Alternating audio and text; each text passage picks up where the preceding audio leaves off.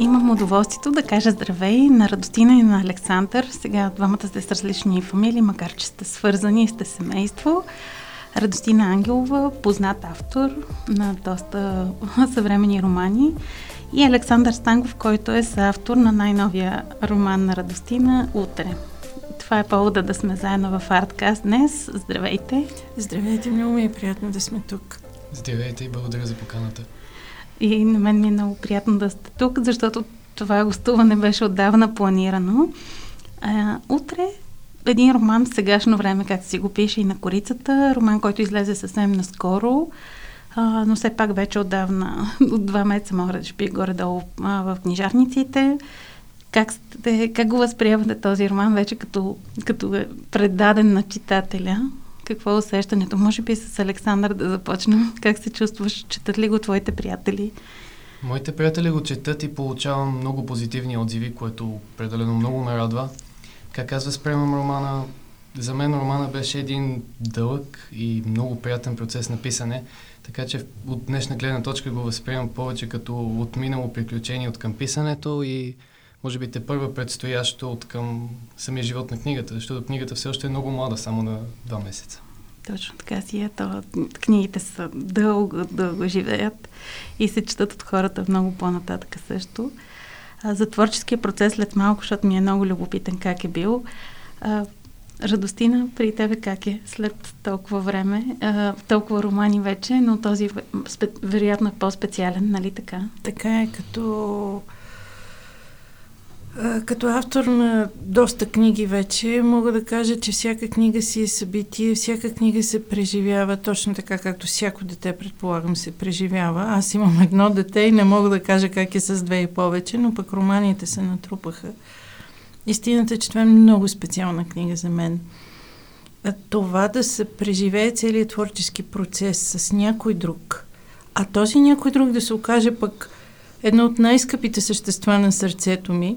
И така, както има една приказка, човека, който удължава кръвта ми нататък. А, това е наистина нещо, което не съм си мечтала и в а, най-така развинтените ми сънища. Така че наистина утре а, си пое по своя път, но аз се гледам с, може би, най-внимателното, най-нежното майчинско око. И много се надявам, че не... Много се надявам, не. По-скоро много се радвам, че отзивите до тук за книгата са наистина много-много добри. Да, аз предполагам, че а, е било много вълнуващо като процес. Така беше. А, но искам първо да, да разбера от Александър как, как протече този процес. А, конкретно при теб, като въобще от най-малките подробности, какво, какво се случи, за да излезе вече утре като роман. За мен това беше нещо... От една гледна точка не беше нещо напълно ново, защото mm-hmm. писал съм преди това, но съм писал разкази, което е далеч по-миниатюрно от към време за писане, редакции и така нататък.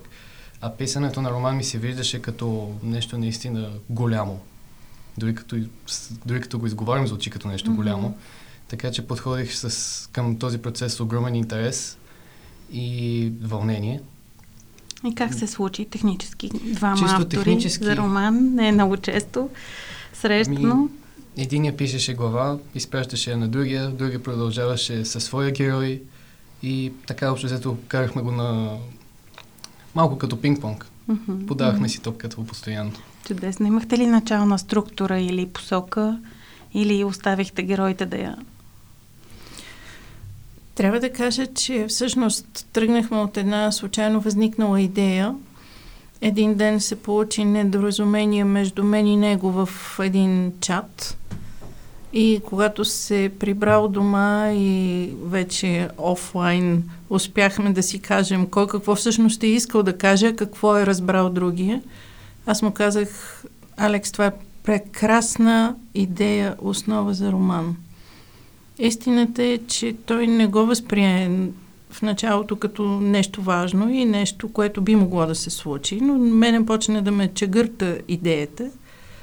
В един прекрасен момент написах една глава, първата глава на романа, такава каквато я виждате и днес, и му я пратих. И казах: "Върни ми отговор, какъвто искаш отговор." Забави се, защото беше януари месец, края на срока, невъзможно за учениците в повечето случаи да се отклоняват от това. Когато ми върна първата глава, истината е, че за себе си веднага казах, тук нещо ще стане. Но реших да пробвам още един път с втората и да чакам втората глава от него, т.е. фактически четвъртата в романа. Вече след втората негова глава знаех, че ще имаме книга. Чудесно. Вече и аз имах усещане, че ще се сполучи. Освен това се зареби, което беше по-важното, защото човек придобива вкус към писането с писане. Така си е. Така е. Иска си упражнение и правене. А, има ли много биографичен елемент в книгата? Доколко, защото аз като чета, но то във всички твои книги ми е така, че ти си главната героиня. Или много често, нали, толкова е предадено емоционална близост, че не мога да различа кой кой. И в случая обаче, доколко това са истински истории и доколко са... Ето, че се започне от нещо истинско. Да, започнахме от нещо истинско. След това работихме върху идеята, понеже преди малко си говорихме за това, имало ли е някаква обща структура. Да, все пак работихме върху някакво скеле. Не е било така съвсем импровизация, но импровизация имаше много по време на писането. Истината е, че човек гледа все през един, света през едни и същи очи. И колкото и шизофренично да живееме, докато пишеме, особено роман, преживявайки героите, историите им, разговорите им, а, в крайна сметка не знам дали не описваме всеки път все в себе си, ровиме в себе си, своите преживявания в своите възприятия към света и така нататък. Не е хубаво да се споделя дали има биографични елементи, но истината е, че твърде малко са, твърде откъслични са нещата, които действително сме споделили от нашия собствен живот. Като цяло обаче емоцията, отношенията, майка, син, родителите в книгата на Тома и самия Тома са нещо, което ние живеем всеки ден в нашето семейство. Искрено се надявам, че не с такава степен на отдалеченост, както заради книгата трябваше да внушиме един между друг. Ние сме доста сплотено и задружно семейство. Добре. Макар че романът е написан от две гледни точки все във фаза, който веднага предразполага към автобиографични елементи, нито аз съм Тома, нито майка ми е Албена. Разбира се, че има елементи от нашия живот, както тя каза, основно в някои елементи на отношенията, но има неща, които Тома прави, които аз никога не бих направил. Така че героите са си изграждани по-отделно, далеч от нас, умишлено. Сме се старали да не си приличаме много. Добре. Може би тук е времето да споделим, че ти си ученик. Да. Защото тъй като сме в аудиоформат, вероятно това не става ясно веднага. А, и че всъщност има доста силна такава нишка. Половината роман е а, от ученическата перспектива на един млад човек, който е в дебрите на съобщенията, любови, взаимоотношения, семействата и така нататък. Точно така. Uh-huh. А пък другата половина е на една съвременна жена, която също е притисната от значително yeah. голям обем изпитания по пътя си, от това да е родител, да е съпруга и да е предприемач в същото време. Точно така. Истината е, че аз съм в известен смисъл бих искала да бъда обена, но не съм. Така че ето, чрез нея мога да изживея един живот, който очевидно няма да ми се случи, поне в този живот. Но истината е, че когато тръгнахме към този роман, идеята беше именно този двуглас да е много отчетлив. Защото няма да крия, бих се опитала да напиша книга, в която има шестнайсет годишен герой и да се опитам да, да преразкажа неговата история, чрез неговите думи, ако щете, в аз формата. Да му я дам на Александър или на някой друг и да помоля, бе, кажи тук един тинейджър ще реагира ли така или не. Това да му дам думата на него, за мен беше всъщност най-ценната част от идеята за този роман. Защото много родители не можем да чуем този автентичен глас на петнайсет-шестнайсет годишните.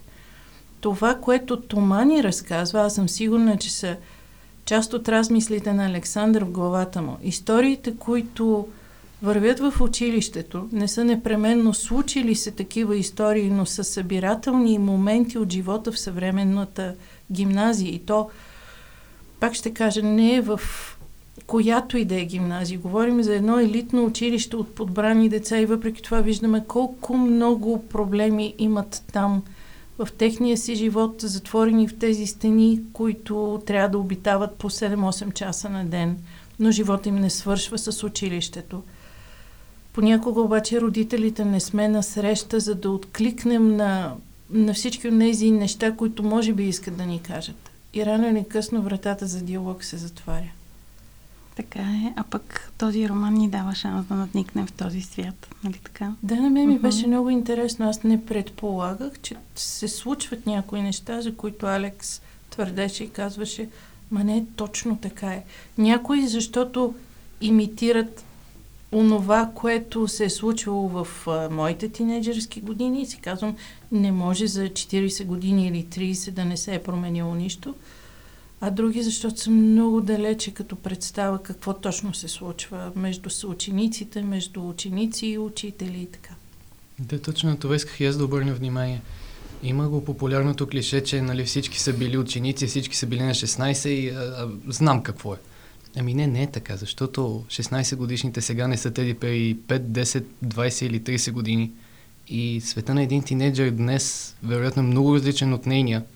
И тя има много какво да научи от моите разкази по въпроса. И обратно. Както и всеки родител. Разбира се. Дали би, биха я чели тинейджери или млади хора тази книга? Как мислиш? Биха. Аз бих, мисля, че биха я чели. Даже доста мои приятели, съученици вече четат или са прочели и получавам за сега изключително позитивни отзиви. Много хора споделят, че са се припознали в някои от героите, особено в някои от коледните истории, което мен лично много ме радва. Така че, да, романа се харесва както на възрастни, така и на деца. Добре.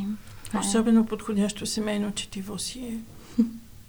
Да, между другото, много хора ми казаха, че са прочели книгата и ще дадат на майките си и обратното. Възрастни казват, че ще го дадат на децата си. Да, това е много хубаво. Аз също съпреживях романа като родител, естествено. В допълнение обаче има една нишка с кафетата, която е много моя също. Аз съм много вървопочитател на кафето и тук също успяхте да ме хванете. А и на корицата е прекрасно визуализирана тази, тази нишка. А, тя откъде дойде? Истината е, ако трябва да си кажа а, авторския момент, идеята с кафето, аз също пия много кафе. А, така се каже, вечер си лягам, за да се събудя по-бързо за сутрешното кафе. Но пътувайки в един самолет, четох за най-различни рецепти за кафе в бордното списание и изведнъж си казах, а защо моята обена да не се занимавам с кафето? После реших, че вместо да работи в кафене, ще притежава кафене. После кафенетата станаха шест и така, ето, от едно бордно списание и два часа с кука се появи историята с кафетата. За мен беше наистина много приятно да пиша истори... кратките истории за кафе, защото исках те да оживяват, да не са просто описание на напитка, да ни пращат към различни земи, различни хора. И всъщност има връзка между рецептата на кафето и историята, която разказват в този смисъл. Разбира се, аз мисля, че тези кратки истории преди всяка глава, преди всяка част са много запазена марка за твоите романи. Вярно. А, и във всеки един съм с голямо любопитство а, каква ще бъде тази кратка история и на къде ще ме отведеш, защото винаги е на някъде на различно място. И тук вече си открехвам аз вратата към втората част на разговора ни, в която искам да поговорим и за предходните твои романи, защото е вероятно някой от нашите слушатели да не ги е чел, да не ги е чел всичките или част от тях. Чудесно, благодаря за това. А, и да, и ще започна с това, че всъщност и Маго го изслушах на аудиокнига в Storytel, след като дълго стоя на хартия у нас и не можех да стигна като време. И така въобще аз самата се заредих, заребих по аудиокнигите също. И въпреки всичките, те всички са много различни и малко ми остава моят любим роман от твоите, ако позволиш такъв коментар. Разбира се, разбира се. Какво ти носи писането? Писането все пак е много важна част от твоя живот при толкова много творчество вече. Как, как подхождаш към него? Ако трябва да бъда честна, съм като вулкан. Някъде в мен се събира някаква магма и аз чисто физически усещам периода, в който трябва да почна да пиша. А, например, в момента съм в такъв период, забранявам си да пиша, защото имам други по-важни житейски неща, които трябва да свърша, но действително живота по някакъв начин ме зарежда и в един момент трябва да избликне.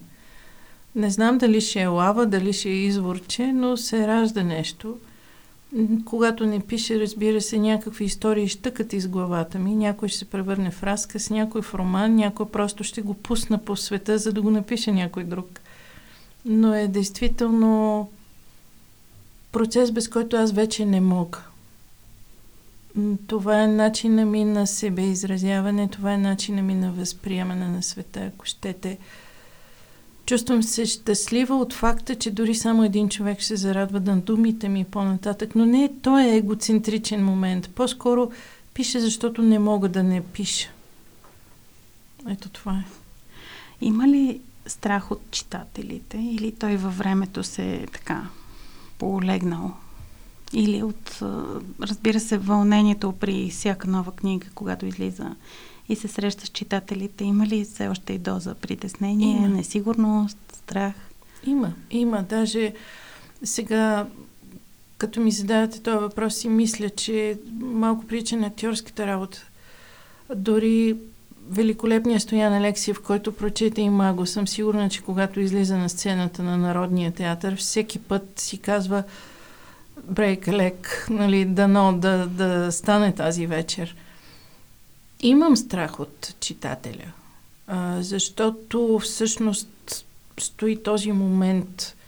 Притеснението ще бъде ли разбрана?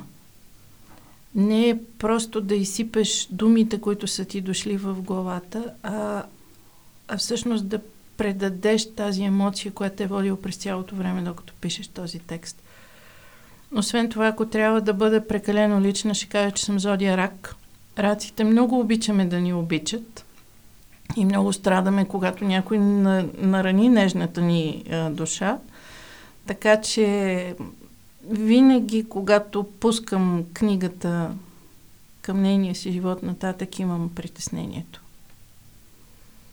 Което е хубаво, вероятно, до някъде, защото мисля, иначе е здравословно. Да, съвсем здравословно. здравословно. Да. Но в същото време е и опасно, защото съм сигурна, че човек може да се подлъже и да се опита да угоди на публиката, което да, да чукам на е дърво. Това е капан, да, всъщност ако очакваш. Да, а, да чукам на дърво, няма да го направя в момента.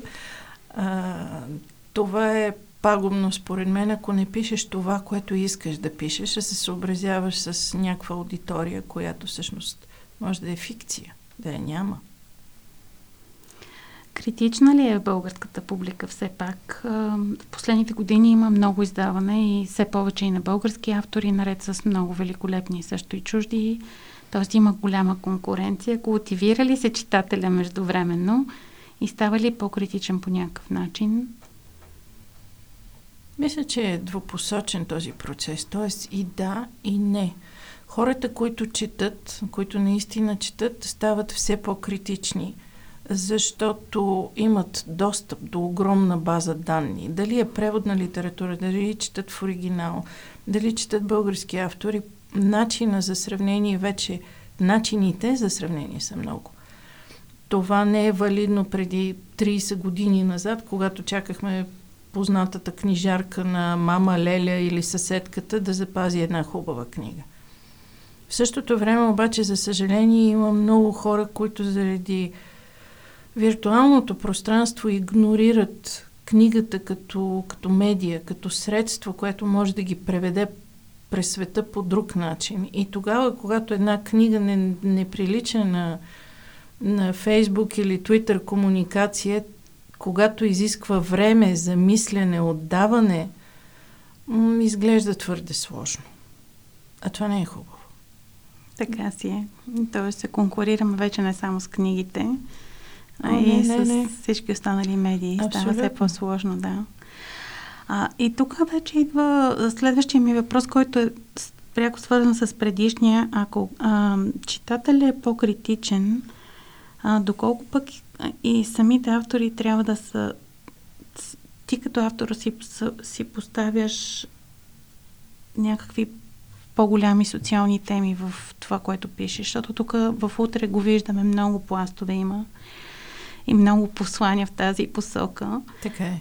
А в същото време пък хората може би не искат да четат именно тежка и затова тук баланса в Утре много добре ви се е получил с хем с приятното за чет, четиво, пък в същото време важните и теми, които вървят между страниците.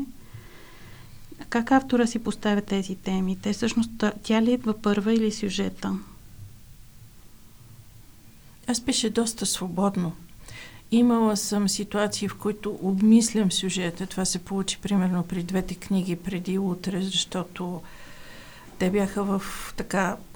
Може да ги казваме, защото всъщност така обогатяваме, нямаме ефир. А, става дума за афиши в огледалото, mm-hmm. които разказват една минала история за актрисата Роза Попова и в паралел върви съвременна история. По същия начин такъв таймсплит жанр е и Балф Молен Руш, в която се разказва за историята на Мара Белчева, ще го кажа. И отново съвременна история. За да се стиковат подобни неща, изискват доста добър план в главата или на хартия. Моите са в главата, аз все още не съм стигнала до хартията в това отношение, но, но изисква мислене. Докато в първите си романи и Виенски апартаменти и Маго, те са написани, просто почвам да пиша и пиша.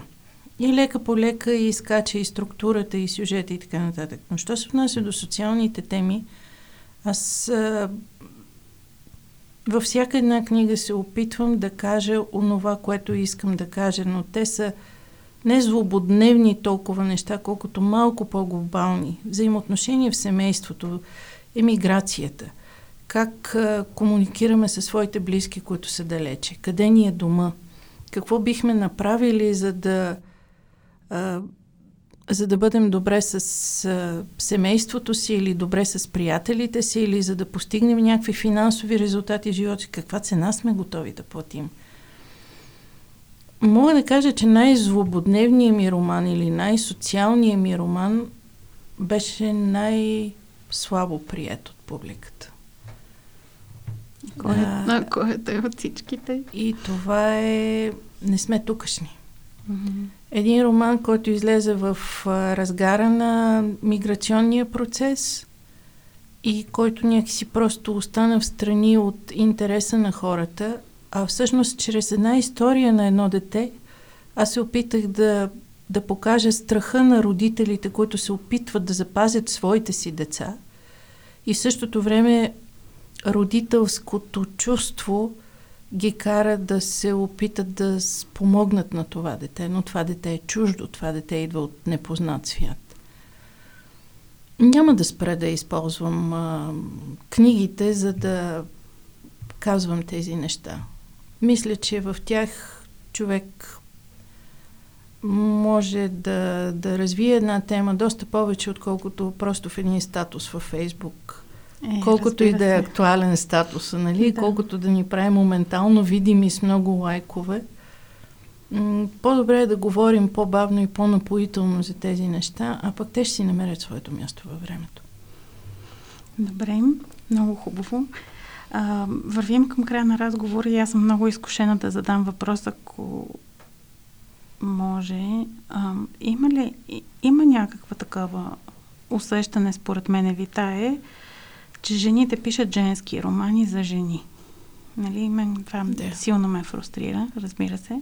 Мен също. А, но усе, като автор усещаш ли го и доминират ли жените читатели на всички тези срещи, автографии, всякакви други изяви?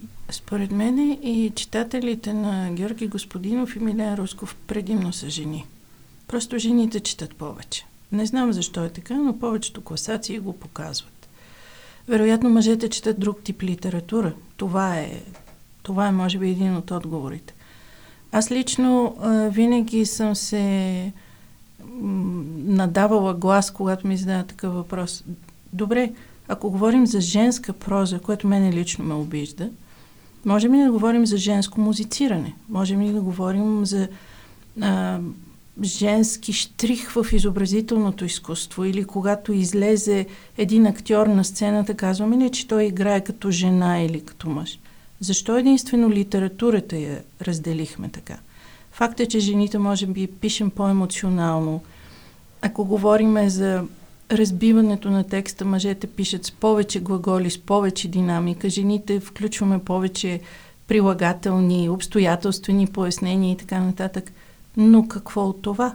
Аз мога да цитирам книги, в които ако махнем за, а, името на автора и сложиме, т.е. мъжкото име и сложиме женско име, автоматично тази книга би заминала към женска проза, само че изведнъж се приема като бестселър. Е, това смятам, че е доста несправедливо и дано във времето се променя. Да, много, много се надявам да е така. А лично моите наблюдения са, че сред моите приятели наистина избягват да четат а, български авторки, нали? Да. Което е много не, неприемливо за мен, но промяната не става отведнъж. Точно така. И ще работим за нея всички заедно. Бавно и напоително. Точно така. Добре. А, съвсем в края на разговора ни, предвид, че сме все пак в началото на годината, в началото на пътя на утре, новия ви роман, който вече е в книжарниците, роман в сегашно време. Потвърждавам, че наистина е точно в сегашно време. Какво си пожелавате по-отделно, Александър? За романа пожелавам, си пожелавам да има много читатели, да докоснем хората с книгата и да чуят посланието, а именно да общуваме повече един с друг и когато имаме проблеми да ги казваме на глас, а не да ги премълчаваме. А лично за себе си си желая най-вече здраве и щастие. Добре, благодаря. Радостина? Аз ще си пожелая повече време за вулканите, които избликват в нас, да не ги затаяваме. И разбира се, здраве, защото като има здраве, има всичко. Добре, благодаря от uh, името на всички слушатели на АртКаст за този хубав разговор. Прочетете утре, споделете след това как ви е харесал романа и на всички да не притаяваме uh, вулканите, които ще изригват, да им даваме нужното и да сме здрави. Благодаря ви. Благодаря ми ние. Това беше всичко за днес. Мисля, че този разговор, както всички останали в АртКаст, си заслужават и за това ви призовавам да натиснете пет звездички там, където ни слушате, или да дадете един лайк, да шернете този разговор от платформата, от която го слушате с другите си приятели, да им кажете за АртКаст, да им кажете, че трябва да слушат, защото по този начин могат да помогнат още повече хубавото българско изкуство да се случва навсякъде. Ако имате идеи още кой трябва да гостува тук, защото прави нещо готино, свързано с изкуството или културата в България, задължително ни пишете във Facebook, може като коментар на това, което слушате в момента. Също ще се радваме да чуем всякакви ваши идеи. Това е една продукция на ProCasters. Аз съм Жестин Томс, а това е ArtCast. Благодарим, че ни слушате.